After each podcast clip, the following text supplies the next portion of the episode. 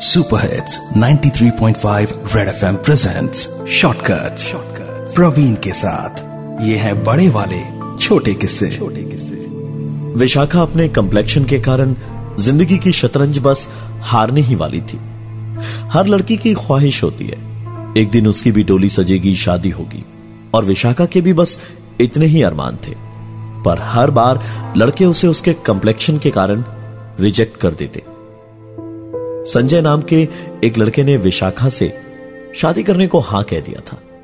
आस पड़ोस के लोग और रिश्तेदारों को भी इस बात पर यकीन नहीं हो रहा था, क्योंकि संजय देखने में जितना ज़्यादा खूबसूरत था, विशाखा उसकी बिल्कुल उल्टी थी। विशाखा ने लोगों को कहते हुए सुना था, देखना, ये लड़का छोड़ करके चला जाएगा। शादी नहीं करेगा ये। अरे, ये सब तो दिखावा है। और ऐसा सुंदर लड़का विशाखा जैसी लड़की को अपने मुँह क्यों लगाए?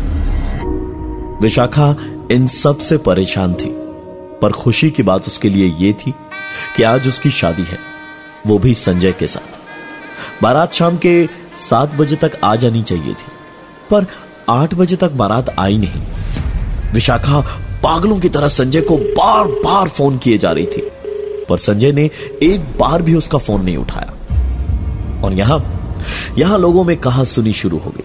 मानो जैसे उनकी मॉरल विक्ट्री हुई हो। मुझे तो पहले से मालूम था लड़का नहीं आने वाला। काफ़ी इंतज़ार के बाद बारात रात के साढ़े आठ बजे धूम धड़ाके के साथ पहुँची। पोस्टमार्टम की रिपोर्ट बताती है कि विशाखा ने तकरीबन सवा आठ बजे आत्महत्या की थी। Super hits 93.5 Red FM presents shortcuts. Praveen के साथ ये हैं बड़े वाले छोटे किस्से। छोटे किस्से।